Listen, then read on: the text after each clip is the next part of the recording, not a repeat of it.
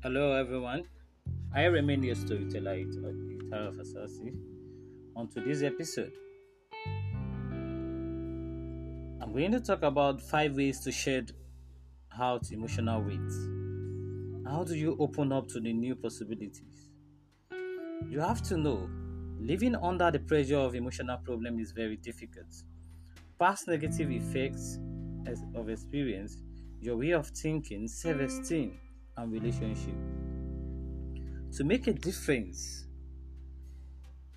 it's important to understand what is going on with you. What are the dangers?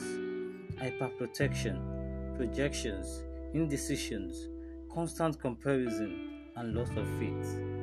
How do you get rid of it?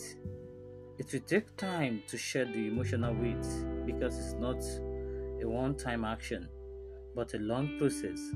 You need to be prepared to work on changing your way of thinking and outlook on life. Take time out. Don't suppress your emotion. Create rituals. Learn and be patient.